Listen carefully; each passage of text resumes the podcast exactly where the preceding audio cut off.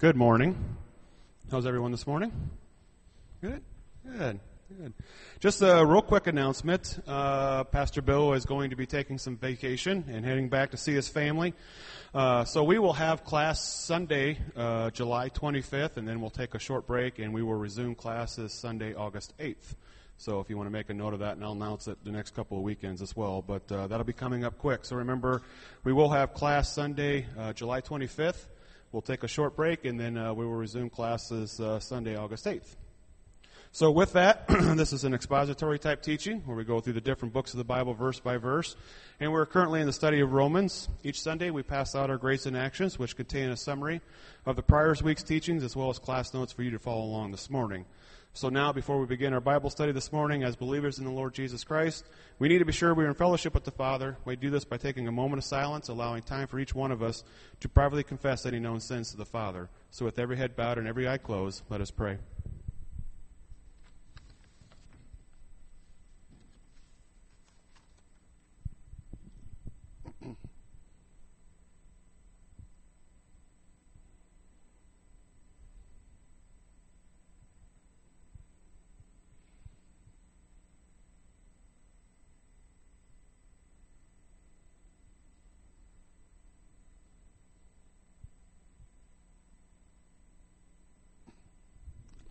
Heavenly Father, we give thanks to you for this day that we may assemble together as fellow members of the body of Christ and study your almighty word. We give thanks for every individual you've led to your service here this morning, those among us in the chapel, those listening on the internet, and for anyone who may hear this message at a later date. Thank you for our current study of Romans. We pray this service draws us closer to you and that you open our hearts and minds that we may hear what the Spirit has to say to us this morning. May we take what we have learned and apply it to our daily lives. Challenge us to extract our spiritual nourishment and to grow in grace and knowledge of our Savior. We ask that you continue to bring us wisdom and give us strength and perseverance in our trials. Help each one of us to learn in the liberty of your grace, freeing us from legalism, works, and fears attacking us daily, always keeping you in thought and prayer, bringing glory to you. Thank you for providing us with every spiritual blessing. We thank you for the precious gift of your Son, providing us forgiveness of our sins and our so great salvation. We also give thanks for the ministry of the Holy Spirit, serving as our mentor and teacher and bringing your word alive for us. Thank you, Father, for the blessings and answered prayers of this ministry. Thank you for the provisions of this building in which to meet on a consistent basis. We also give thanks for the individuals you have raised up in their positive volition to this doctrinal ministry, giving of their time, talent, and treasure. Continue to open doors of opportunity for this ministry to proclaim the gospel message to the world. Thank you for the gift of our pastor and his faithfulness and dedication to teaching your word supply him his spiritual and temporal needs, grant him encouragement through your word, offer him protection from the attacks of the enemy, and give grace to him that your message is spoken with accuracy and clarity, delivering your full counsel. We thank you for the blessings and privileges we have in the United States. We pray for our leaders, our president, vice president, and cabinet members. Give them wisdom, moral courage, and conviction in leading this nation according to your will. Thank you for the men and women in military service. Give them each courage, strength, and knowledge to fight the battle abroad, keeping our nation safe, knowing you are in full control. Thank you for those providing local services such as law enforcement, firefighters, EMTs, and others who commit to our safety and security here at home. We pray for those who may be experiencing trials and tribulations at this time, whether it is health, financial, or anything that may be troubling. Lead them to your word for comfort and to continue forward in faith. Father, allow each one of us to be sensitive to the Holy Spirit's guidance and direction let us be thoughtful and considerate and do nothing to disturb or distract those who are serious students of the Word of God. Father, we thank you for who and what you are. May honor and glory be yours. We offer you these prayers upon the merits of Christ, aware of being in union with him is seated at your right hand. In his glorious name we pray. Amen. Would you please rise?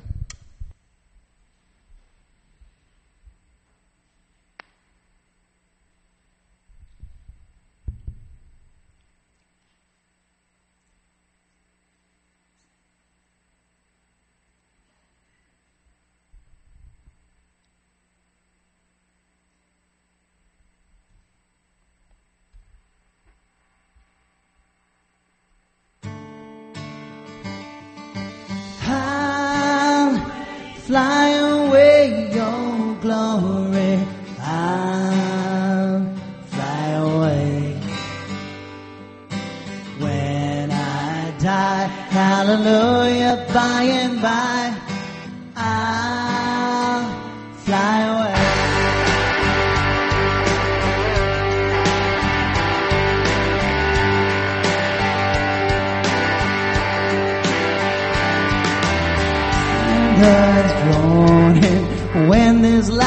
is over, I'll fly away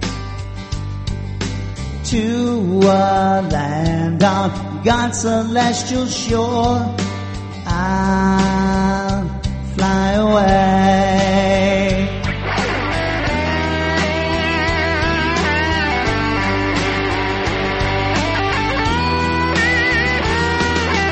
When the shadows of this life have flown, I'll fly away. Good.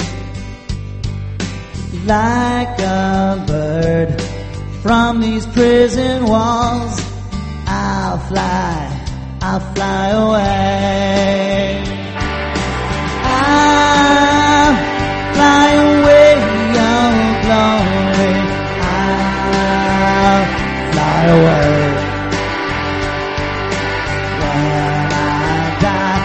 Hallelujah,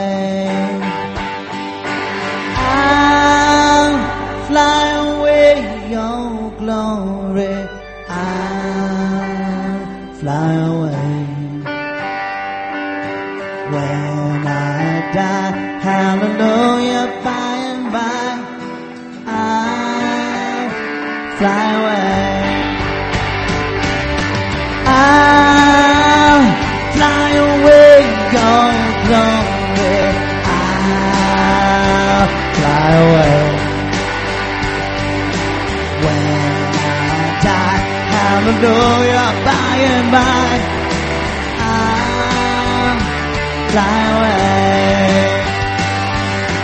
I'll fly away, your glory. I'll fly away. When I die, hallelujah, by and by, fly away. Yeah, I'll fly away. Oh Lord, I'll fly away. Maybe see the good job.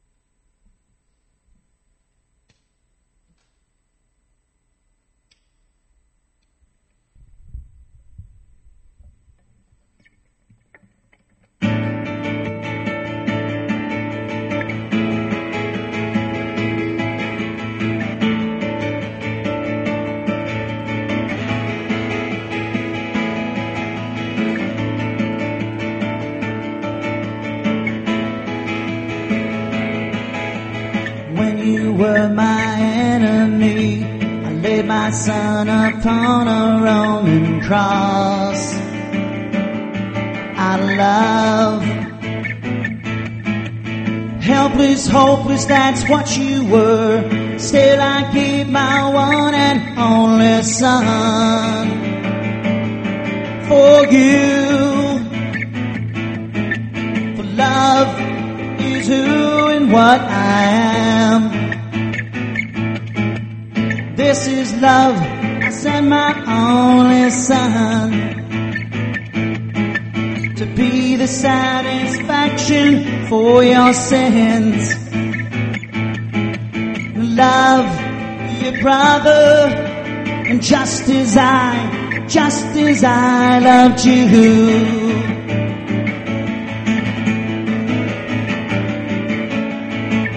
Forgive, don't hurt each other.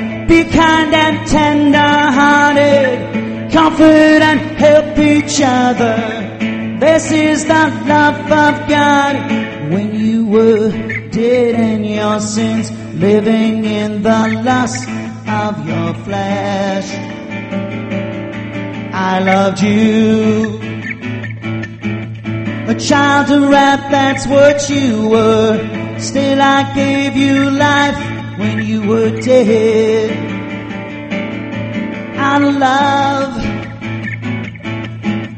for love is who and what I am. And this is love, I raised you with my son. And sat you at my right hand out of love. Now love your brother just as I, just as I loved you.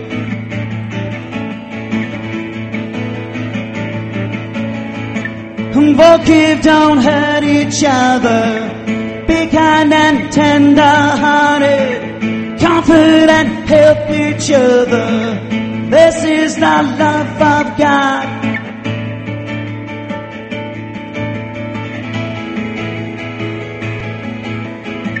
I love you with an everlasting love. You are my child, the apple of my eye. I gave you my all when I sacrificed my son. Walk in my love and show the world you're mine, cause you're mine.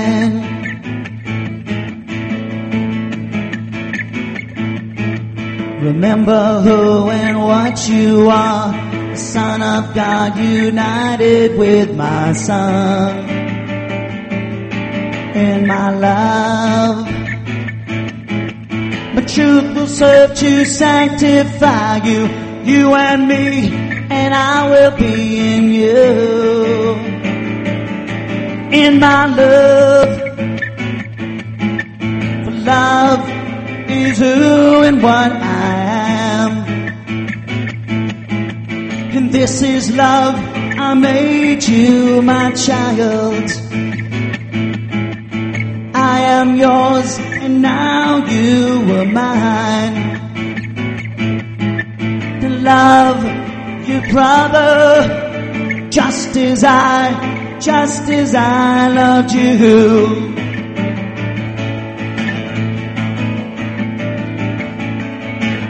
Forgive, don't hurt each other.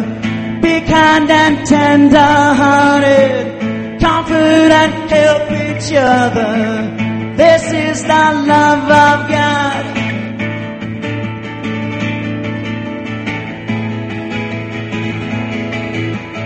I love you with an everlasting love.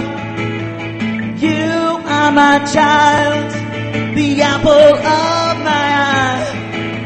I gave you my all when I sacrificed my son. Walk in my love and show the world you're mine.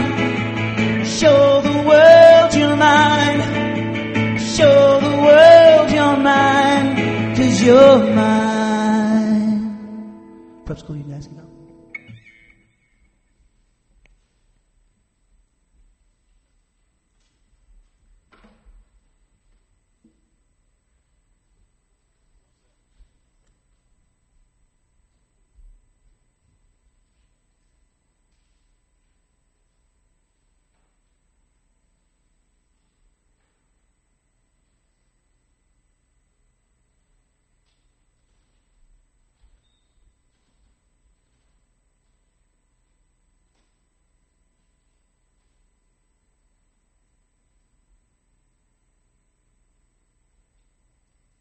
All right, good morning to all of you. Could you turn your Bibles to the book of Romans? Romans chapter 15, verse 14, please. Romans chapter 15, verse 14. All right, this morning we're going to study verses 27 and 28, and we're going to find out in this passage that Paul is going to communicate to the Roman believers that he planned on traveling to Spain by way of Rome after going to Jerusalem to deliver the gift to the saints in that city from the Gentile churches in Macedonia and Achaia. And as we've been noting during this past week, the last couple of weeks, this particular gift is talked about quite a bit in the New Testament. It's talked about in Romans, uh, Acts chapter 19, 20, 21, and 22.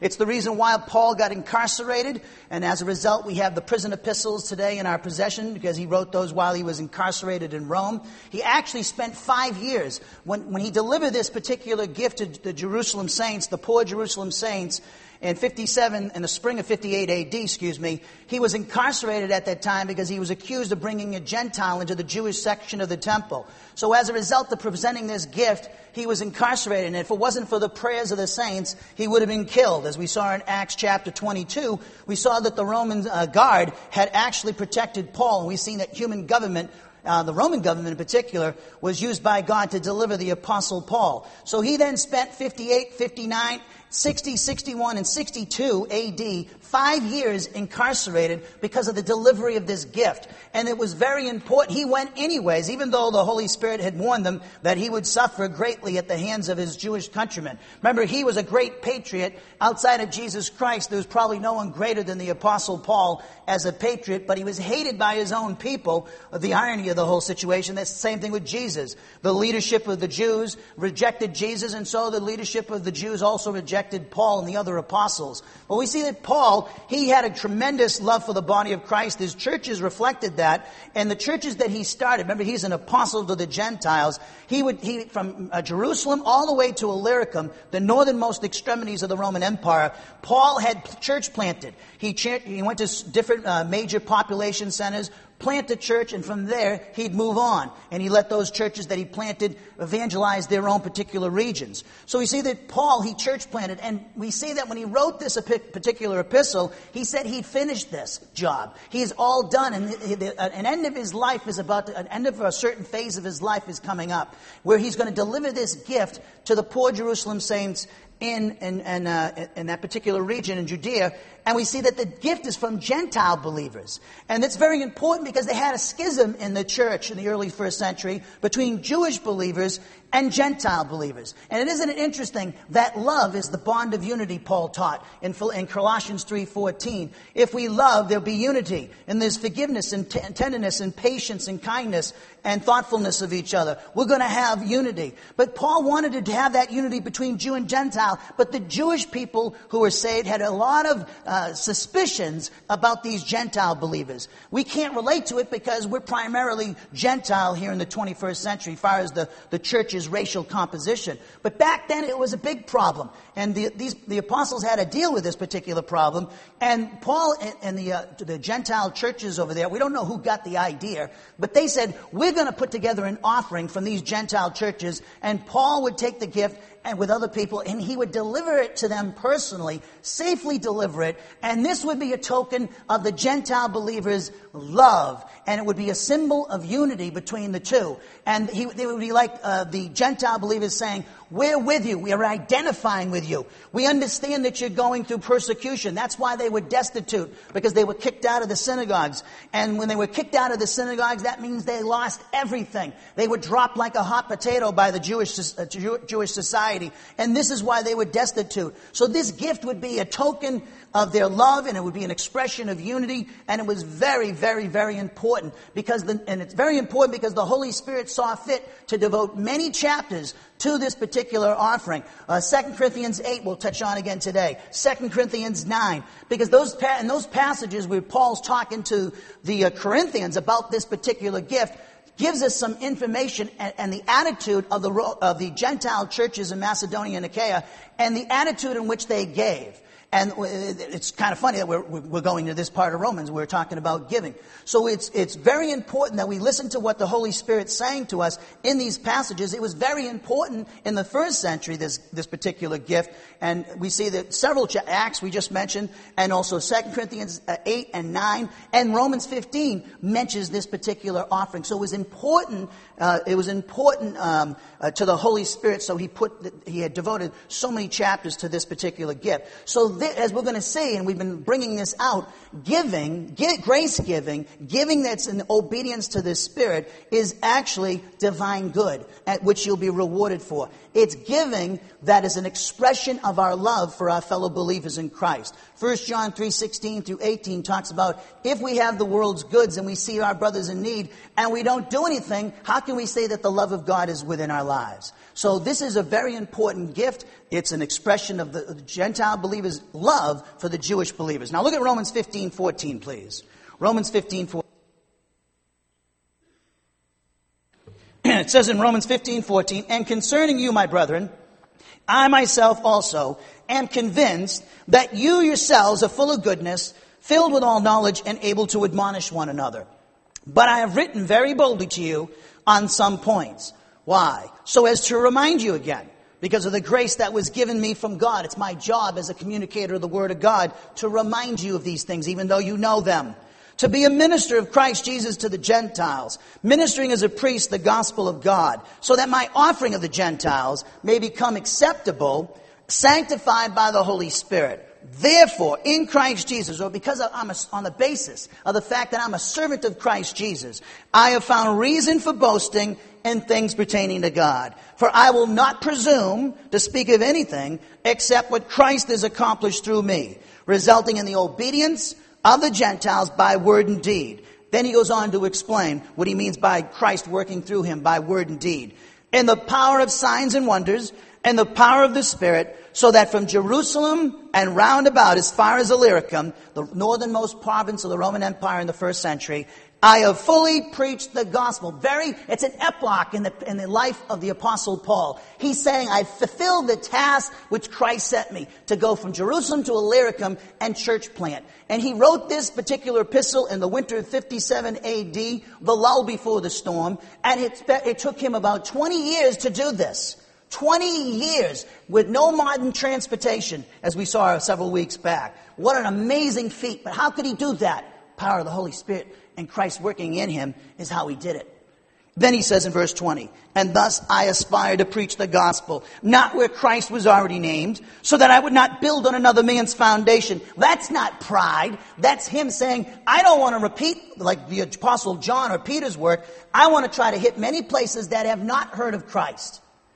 So that's why he says this. Then he says, to support what he said in verse 20, he quotes Isaiah 52, 15. But as it is written, they, in context the Gentiles, who had no news of him, the Jewish Messiah, shall see.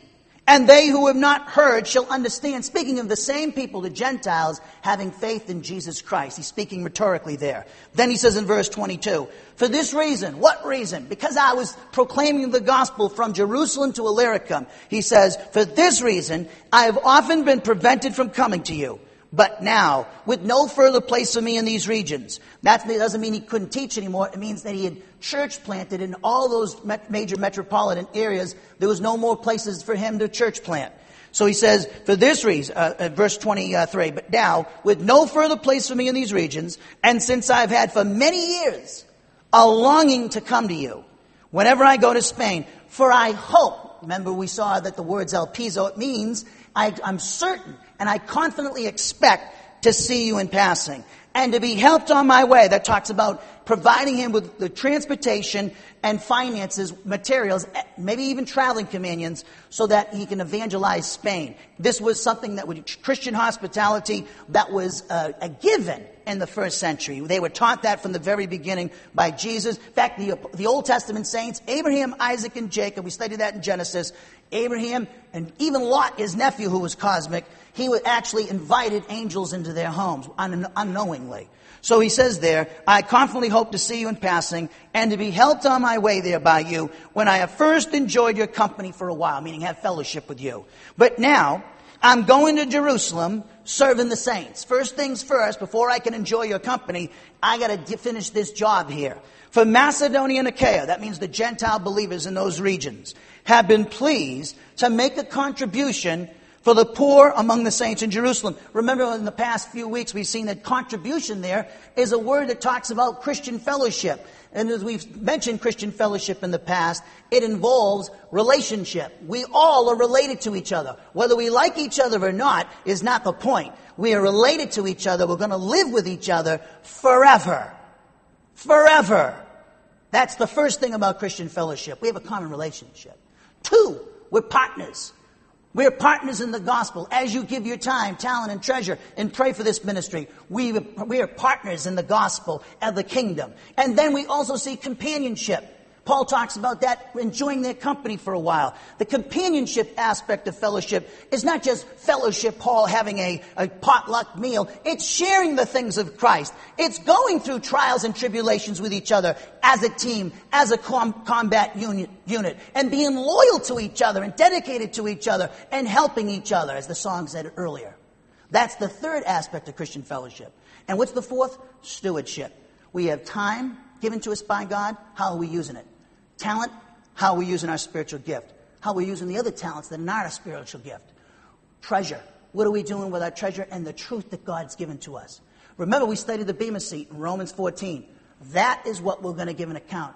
How did we use the things that God gave us? Were we good stewards or were we bad stewards? And that'll be between you and the Lord.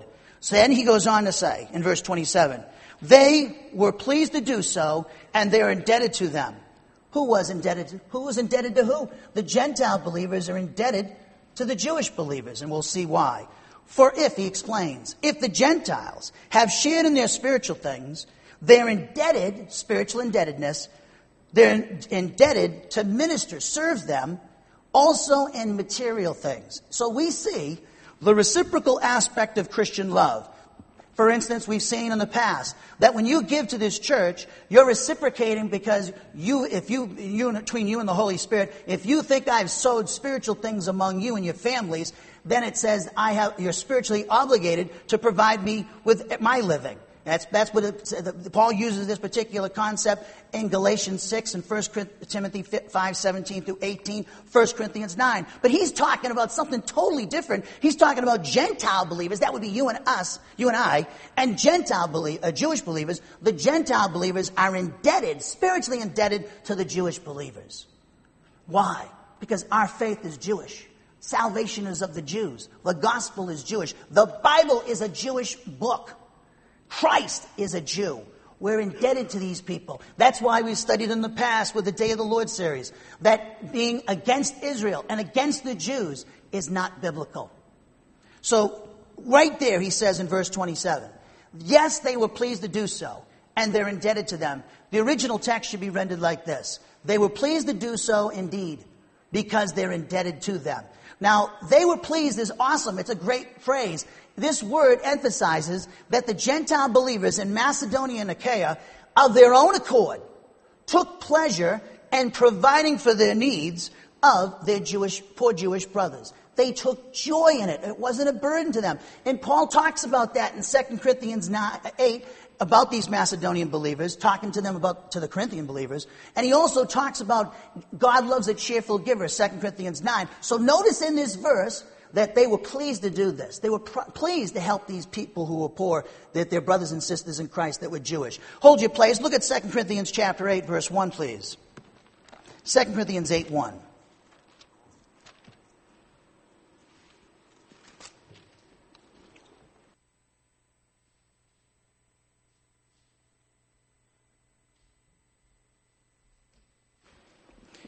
Second Corinthians 8 1. You have Romans, and you have 1 Corinthians and 2 Corinthians. 2 Corinthians 8 1. Paul says, Now, brethren, we wish to make known to you the grace of God, which has been given in the churches of Macedonia, the very same people that Paul's talking about in Romans 15 27. That in a great deal of affliction, that means persecution, people, their abundance of joy and their deep poverty we don't know deep poverty in Iowa And I don't know of anybody in deep poverty. You don't know deep poverty out here. I don't know if you've ever seen it. It's bad when you see deep poverty. We don't have that in America. Maybe Appalachia, even they're richer than the people in some other parts of this world. Deep poverty they gave. And oh, look what it says overflowed in the wealth of their liberality. They were generous. For I testify that according to their ability and beyond their ability, they gave of their own accord. They gave when they even couldn't. They had nothing. Begging us, they begged us with much urging for the favor of the participation and the support of the saints. They understood the principle that as you've done it unto the least of my brethren, you've done it unto me. The gift was basically doing it to Jesus. Your giving, my giving, all that we do, all that we are, is we're, we're doing it for the Lord. We should be. Everything that you, when I stand up here, it's doing it for the Lord. I, I, by doing, dedicating, my, dedicating myself to, to the Lord, I end up being de- uh, dedicated and serving you. And the same, same vice versa. But we, understand, need to understand that when we give, when we do anything for this church, it's doing it for the Lord. Why? Because He's the head and we're the body. So that's why it's very, we need to be very, very much aware of these things. Because this is, you're doing it to Jesus. This is why Jesus will be saying, I mean, he even mentions it in Matthew 25 when he comes back at his second advent and he, he separates the sheep and the goat. And he said, he'll go to well, you gave me a cup of water when I was thirsty. When I was, uh, was uh, naked, you clothed me. When, you, when I was in prison, you visited me. And they'll say, Lord, when did we ever visit you in prison? When did we see you naked and clothe you? When did we see? He says, as you've done it to the least of my brethren, you've done it unto me. So we see here that these people in Macedonia who were deep poverty they were involved in because of persecution, they begged to give and to help these poor Jewish saints out because they knew it was an opportunity to do something good for Jesus, to help him. Then it says in verse 5, and I love this. This is so important, people. And this not as we had expected, but they first gave themselves to the Lord and to us by the will of God. Now I want you to notice it says in verse 2 that they gave this offering to the poor Jewish saints in Jerusalem in a great deal of affliction and abundance of joy, which is Paul. Paul mentions this in Romans 15 27, our verse. They were pleased to do this. Look at 2 Corinthians 9, verse 1. 2 Corinthians 9 1, he says, For it is superfluous to me to write to you about this ministry to the saints. He's still talking about the gift to the poor Jewish saints in Jerusalem. For I know your readiness, Corinthians, of which I boast you about you to the Macedonians, namely that Achaia, that's the region, uh, the Roman province that the Corinthians were in, have been prepared or has been prepared since last year, and your zeal has stirred up most of them. But I have sent the brethren in order that our boasting about you may not be made empty in this case, so that as I was saying, you may be prepared. Otherwise, if any Macedonians come with me and find you unprepared, we, not to speak of you, will be put to shame by this conference. He's saying, don't embarrass me in front of these guys and don't embarrass yourselves, he's saying. By not having this gift ready, you're going to look stupid in front of me and you're going to make me ashamed of you. Then he says in verse 5, So I thought it necessary, I'm going to warn you ahead of time, to urge the brethren that they would go on ahead to you and arrange beforehand your previously promised bountiful gift. Notice that they promised them that they would provide for this offering, so that the same would be ready as a bountiful gift and not affected by covetousness. Now listen what he says. Now this I say, he who sows sparingly will also reap sparingly. And he who sows bountifully will also reap bountifully. In context, he's talking about giving. Each one must do just as he purposed in his heart. No tithing. Nobody's putting your name on the, on the wall of the church. We don't even have a church membership just for that reason, so nobody in the leadership could call you up for beg you for money. We're totally at the, at the mercy of God's grace and, and, his, and the Spirit and His people. Each one must do just as he purposed in his heart, not grudgingly. If you don't want to give, stick it in your pocket. You're not, you're not going to get rewarded by God for doing it. Or under compulsion. For God loves a cheerful giver. And that's what the Macedonians were. They were pleased, it says in Romans 15 27. They were cheerful givers. And verse 8. Now, sometimes people don't give because, and graciously, because they, it's a lack of faith. Look, it says in verse 8 God's going to take care of you. If you help His people in His kingdom and advance His kingdom, of course He's going to help you. And God is able to make all grace abound to you, so that always having all sufficiency in everything, you may have an abundance for every good deed. As it is written, He scattered abroad, He gave to the poor, he, His righteousness endures forever. Now, He who supplies seed to the sower, God, and bread for food will supply and multiply your seed for sowing and increase the harvest of your righteousness. You notice that He said multiply? If you give graciously, He's going to multiply it right back to you. That's what He says. Because why? Because he knows you're positive, you're going to give. He's going to make sure you get that money so you can give more. Look what he says in verse 11. You'll be enriched in everything. Who's going to enrich you? God. For all liberality, which through us is producing thanksgiving to God. So, what's going to happen here with this gift, and we can derive a principle out of this, when we give, it produces thanksgiving to God. When our needs are met, we give thanksgiving to God, those of us who are in the leadership of the church.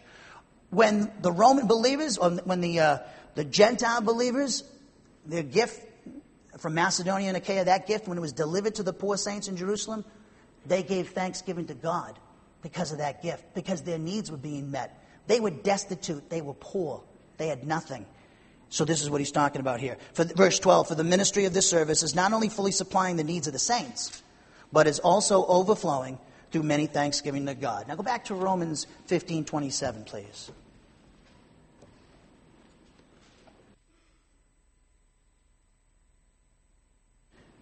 Romans 15 27. So it says, yes, Romans 15 27, or we could say, instead of putting the yes there, we'll go, they were pleased to do so indeed, because they're indebted to them. For if the Gentiles have shared in their spiritual things, they're indebted to minister to them also in material things. Now, when it says they were pleased to do so because they're indebted to them, the word to do there is used of the actions of the Gentile churches in Macedonia and Achaia and providing of their own accord for the needs of the destitute Jewish believers in Jerusalem from their own resources. Again, they were good stewards with their money. They knew why they were given the money they had. They knew why they were given the talent they were given. They know why they were given the time on this earth. You're here for the master and I'm here for the master to do his will. When he says indebted, that's the key verse, key word in the passage, it denotes that the Gentile believers in Macedonia and Achaia were morally and not legally obligated, was no law, but it was a moral issue. And they were morally obligated to provide for the material or temporal needs of the poor Jewish believers in Jerusalem because they benefited from the spiritual blessings flowing from the promises to the Jewish patriarchs. They were morally obligated. God says we're to love. We're to love one another as God has loved us. How did He love us? Self sacrificially. He gave His all, He gave His only Son. So we're morally obligated. Look at, uh, hold your place, look at 1 John chapter 3, verse 16. John talks about this moral obligation. 1 John 3:16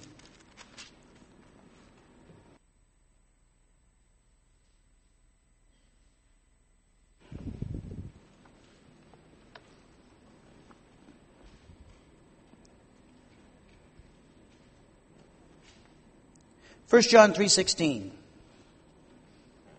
you know, when we give, it's a tangible expression of the fact that we love our brother. The Gentile churches tangibly express the fact that they love their Jewish brothers with the gift. Look at 1 John 3:16. John talks about this. We know love by this. How? That Christ laid down his life for us. Therefore we ought spiritual obligation.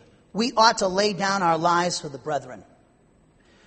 But whoever has the world's goods and sees his brother in need and closes his heart against him, how does the love of God abide in him? It doesn't. Look at verse 18. Little children, let us not love with word or with tongue, but in deed and truth, not lip service. Say, I love you, brother. He's saying, don't go and see, if you see a, a destitute brother and you turn your heart from him, bar your heart from him, you know, don't say, I love you, brother, then walk away.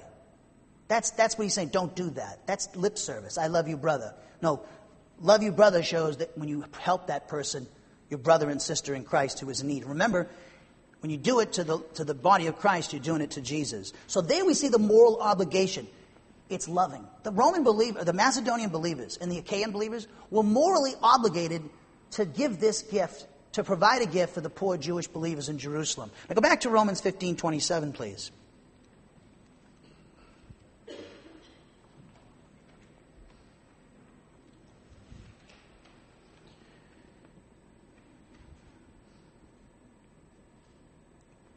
Now, I, just want to throw something in here. every time you come, every pastor has to deal with it, and you just got to go with it. But when we come to the subject about giving, this passage is talking about giving, it's very easy to get subjective. And, you know, we all have areas that we've failed in and we're good in.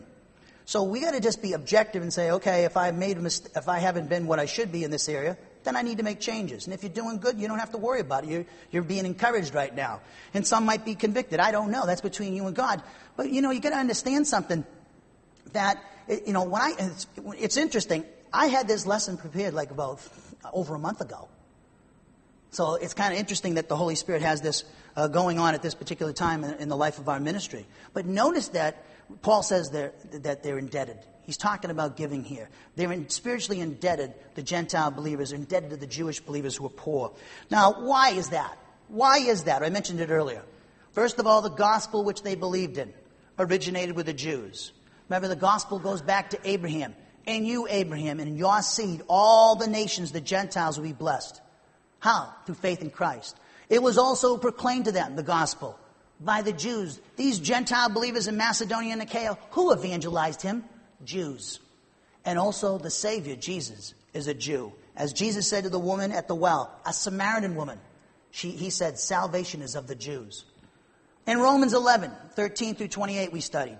And also in Romans 15, 8 through 12, Paul made this clear again that the Gentile believers are spiritually indebted to the Jewish believers. Now, when he says, if you look at the verse, for if the Gentiles have shared in their spiritual things, they're indebted to minister to them also in material things, that explains specifically why the Gentile churches in Macedonia and Achaia were obligated to provide from their own resources and of their own accord a contribution for the destitute Jewish believers in Jerusalem. Now, it's a first class condition in the original. That indicates the assumption of truth for the sake of argument. And it's designed to teach Paul's Gentile readers that they're spiritually indebted to their Jewish brethren. So Paul says something and then he explains it. Very important. When, we, when we're up there, and when you look at Paul's writings, that's why Romans is so awesome because he explains everything he teaches. He makes a statement, he explains it. And God's like that. And that's a good lesson for uh, teachers and also for parents when you're teaching your children. It's good to give an explanation why, so that they understand why you're to do, why they're to do what you command them to do or prohibit them from doing. Now, they're spiritual things. That refers to every spiritual blessing as a result of the Christian being in union with Christ and identified with him in his death, burial, resurrection, and session. It also refers to those blessings connected to the believer's salvation or deliverance from the sin nature, the devil and his cosmic system, as well as those blessings connected to the believer's sanctification. These spiritual blessings refer to the fact that the believer has received a t- a, over 60 things from the Holy Spirit as a result of trusting in Jesus Christ as Savior. These spiritual blessings are also connected to the blessings of the Abrahamic covenant. Why? Because Romans 11, 16 through 28, Romans 15, 8 through 12 teach that you and I, as Gentile believers, are joint partakers with Jewish believers of the abundant blessings of the Abrahamic covenant. Hold your place. Look at Galatians. Look at Galatians chapter 3.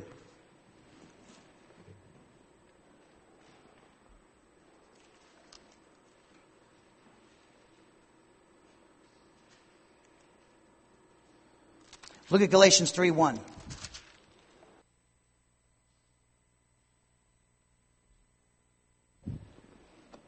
Galatians 3 1.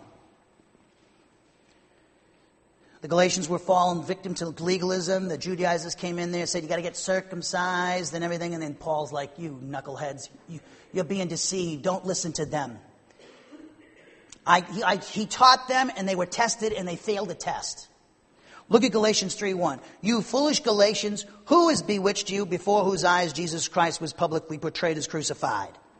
This is the only thing I want to find out from you. Did you receive the Spirit by the works of the law or by hearing with faith? Obviously the latter. Are you so foolish? Notice how tough he was with him. Having begun by the Spirit, are you now being perfected by the flesh? Did you suffer so many things in vain, if indeed it was in vain? So then, does he who provide you with the Spirit and works miracles among you do it by the works of the law or by hearing with faith? The latter, of course. Even so, Abraham believed God and it was reckoned to him as righteousness. Therefore, be sure that it is those who are of faith who are sons of Abraham. We study this in Romans 4. We're the spiritual children of Abraham. Therefore, verse 7, be sure that it is those who are faithful who are sons of Abraham, the scripture foreseeing that God would justify the Gentiles, you and I, by faith. Faith in who? Christ, who's a descendant of Abraham. Preached the gospel beforehand to Abraham, saying all the nations will be blessed in you. The gospel was known way back to Abraham, he's saying. It's nothing new. Paul said that in, in Romans 1, 3, and 4. It was witnessed by the law and the prophets.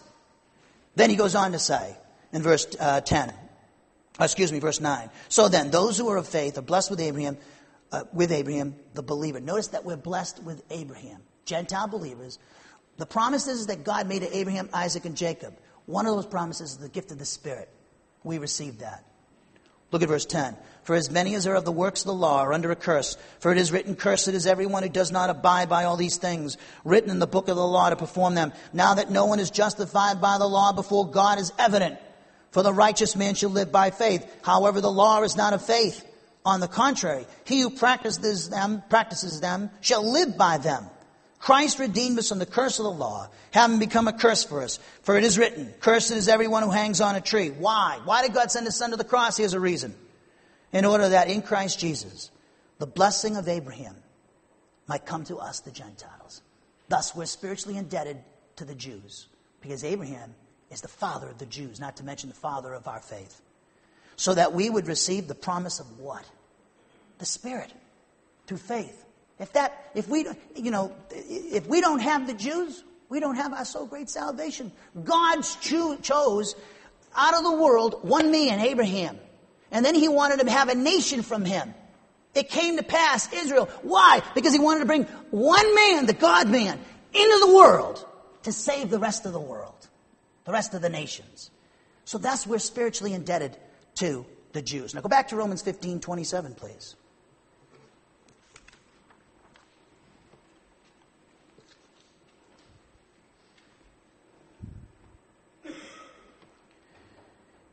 And look at the second statement.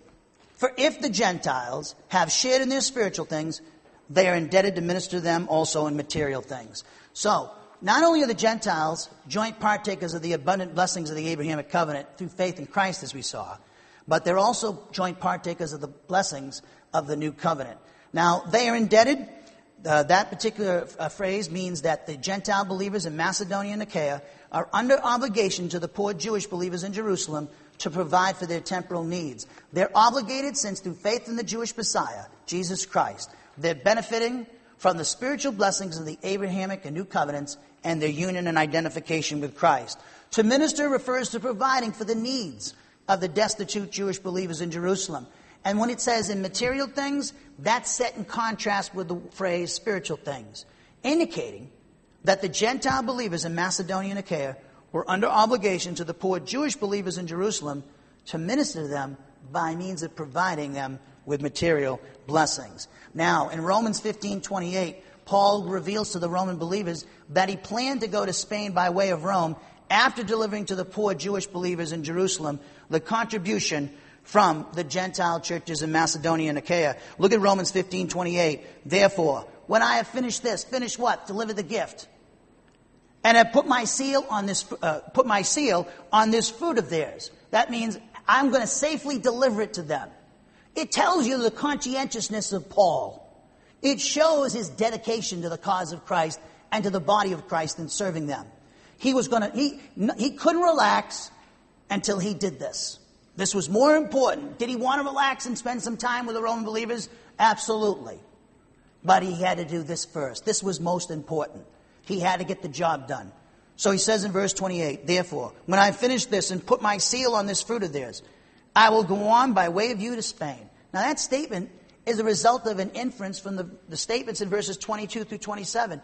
It's actually summarizing what he wrote in those verses. And when he says, when I have finished, that indicates that Paul will visit Spain via Rome after completing this task of delivering the collection from the Gentile churches in Macedonia and Achaia for the destitute Jewish believers in Jerusalem.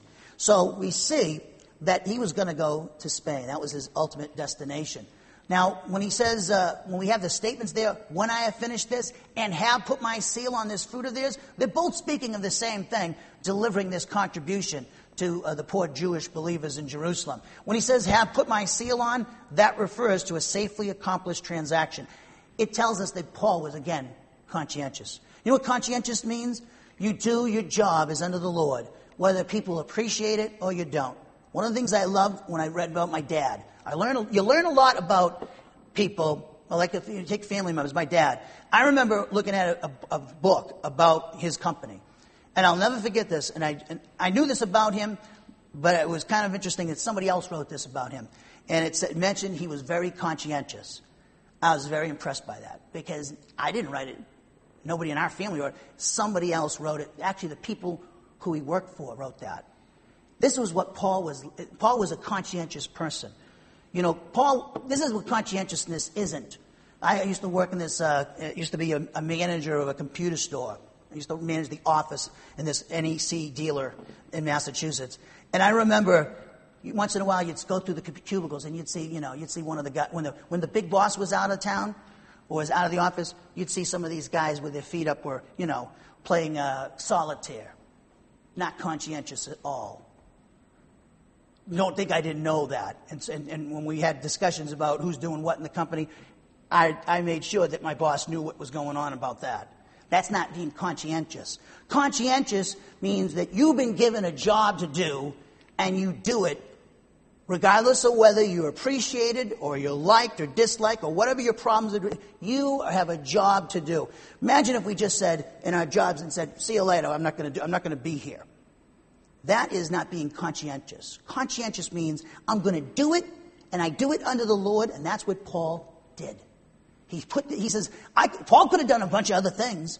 He took it upon himself to do it. He had initiative as well. Now, this fruit, here's the great thing about giving.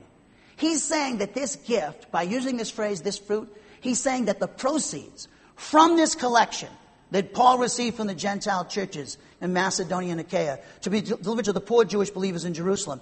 This, that's what it's referring to when he says this fruit. It's actually referring to divine good. It indicates that Paul considered this offering as divine good, which means it's produced by the obedient believer. In, by, uh, in this particular good, this giving, was produced by the Holy Spirit as the, Rome, as the Gentile believers in Macedonia and Achaia obeyed the Holy Spirit. So when the, the, Holy Spirit, as we read in these passages, and you respond or I respond to one of these things that we heard today, you're responding to the Holy Spirit. If you think that if you think that it's Bill talking, leave. You shouldn't go to this church if you think Bill's speaking from his own thing. Because I don't even want to teach the word of God. I said, God, get me out of here. I don't want to speak for you. I don't want to speak for you if I'm not speaking for you. I will do something else. But if the Holy, the Holy Spirit's speaking through, and we respond to it, then that's divine good. Whether it's giving or it's something else. Whatever you're doing. If you're doing it in response to the command, love one another as I have loved you, forgive, tolerate, be patient with one another as I've been forgiving and tolerant and patient of you, then you're producing divine good. You know what that's going to That means you're developing the character of Christ in your life. You're going to get rewarded. Some have given, some in this ministry have given so much and have so little. They ain't destitute, but they've given a lot of, their, of themselves. Not just talking about finances, but their time to this ministry, their blood, sweat, and tears, like I have too. And God hasn't forgotten about that. God sees what you've done. He'll reward you. He sees that. But it's divine good. When we're obeying what the Spirit says, that's divine good. If you're not listening, you never give if it's not, if it's not in obedience to the Holy Spirit, don't give. You give because the Holy Spirit's convicting you, encouraging you, challenging you, encouraging, guiding you to do it. Don't do it for any other reason. I will go on by way of Spain to you. That indicates that after delivering the contribution of the poor in Jerusalem, Paul's going to depart for Spain by way of the believers in Rome.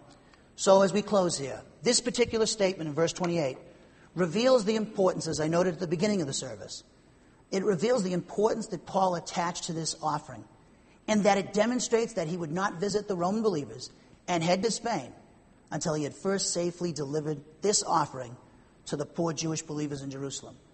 These people needed it. They were more important. People are more important than everything. There's nothing more important. We're in the people business. There's nothing more important than people. This is what it's about. And that's what Paul did. He understood that these, this has got, I, would I love to go to Rome right now and have a great time, relax a little bit? No. These people are in need. I got to help them. I love them. And this gift is a token of the Gentile believers' love in Macedonia and Achaia for the poor Jewish believers. It's going to promote unity. They're going to get this gift. The Jewish believers are going to say, these guys aren't so bad after all. Look at this gift that they gave.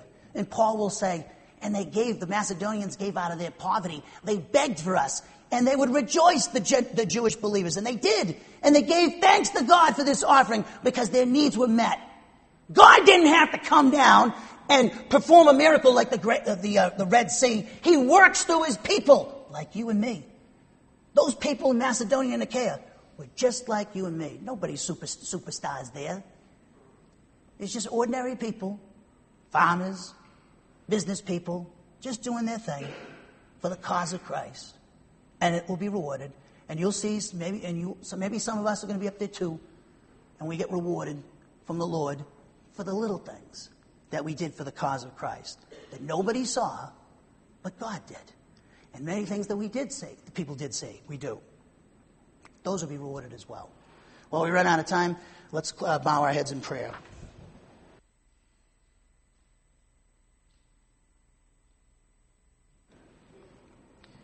Father, we just thank you for this time to gather together with the saints. We thank you for everyone here this morning that has taken time out from their days to listen to your word. And we just pray, Father, that this particular message would touch the hearts of your people, that it would encourage them, strengthen them in righteousness, instruct them in righteousness, and rebuke if necessary, obviously, because you love us, and so we could do the right thing. And we pray, Father, that we would bring glory to you as a result of applying what we learned here in this service this morning. And if there's anyone here that can hear my voice or is on the internet or wherever they are, the sound of my voice, I'm here to tell you that God so loved the world that he gave his uniquely born Son, that whoever believes in him shall never perish but have eternal life. For the Father did not send the Son into the world to judge the world, but that the world might be saved through him. You have a volition of free will, and you could say to the Father now in your own words that you're believing in his Son, Jesus Christ. The moment you do that, you've been entered into the family of God, and you received every spiritual blessing in the heavenly places. You are now in union with the one who's the owner of a cattle on a thousand hills. And you're, you're, now you are the responsibility of the Father. That's right. You're his responsibility. And so now all that you will do and all that you will say and think is to bring glory to him and his son Jesus Christ. But the choice is yours. If you don't, I have a responsibility to tell you that if you don't believe in him, you're in danger of the lake of fire, the eternal lake of fire. It is a real place, it's not a metaphor. The Bible teaches that those who reject Jesus Christ will go there. But God doesn't want you to go there. That's why He sent His Son to the cross to die for every human being, past, present, and future, and for every sin committed, past, present, and future, so that you might have a relationship and fellowship with the, the triune God. So the choice is yours. Will He be your judge, or will He be your Savior? Again, we thank you and praise you, Father. You are our Heavenly Father who cares us, cares for us, and loves us, not only as individuals, but you love us as a church as well. In our Lord and Savior Jesus Christ's name we pray. Amen. Could our ushers come forward for the Sunday morning offering, please? Trent, I'll do the, uh, I'll do the, what do you call it? You can come up, the guys who are ushering. I just said I'll, I'll do the prayer.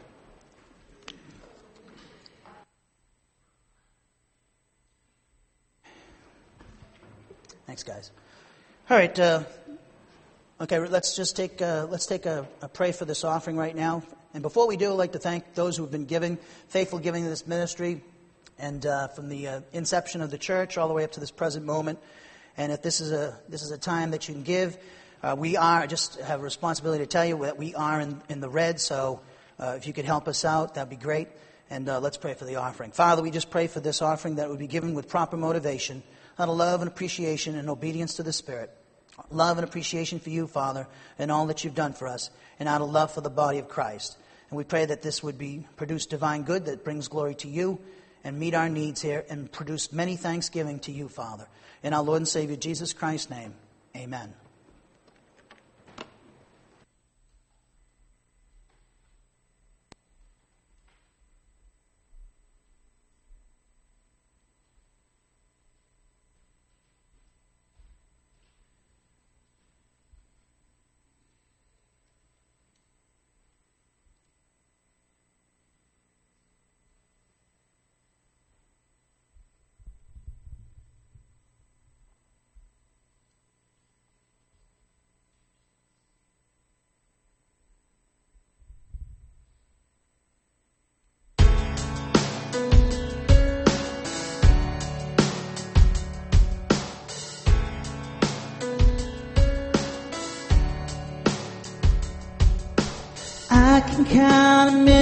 Times people asking me how I can praise you with all that I've gone through. The question just amazes me. Can circumstances possibly change who I forever am in you?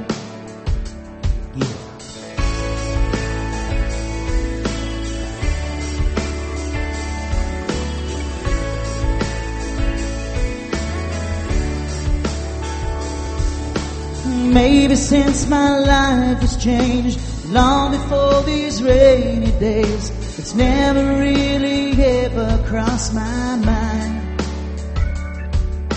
to turn my back on you, oh Lord, my only shelter from the storm, and instead draw closer to these times. So I pray.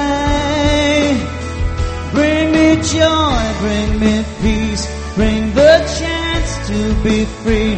Bring me anything that brings you glory.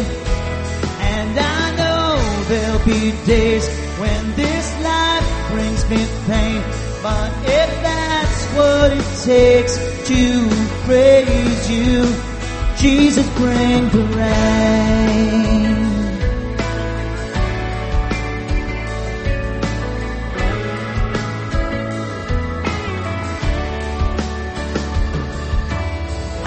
Yours regardless of the clouds that may loom above, because you are much greater than my pain. You who made a way for me, suffering your destiny. So tell me, what's a little rain? So I. Bring me joy, bring me peace, bring the chance to be free. Bring me anything that brings you glory. And I know there'll be days when this life brings me pain. But if that's what it takes to praise you, Jesus bring the rain.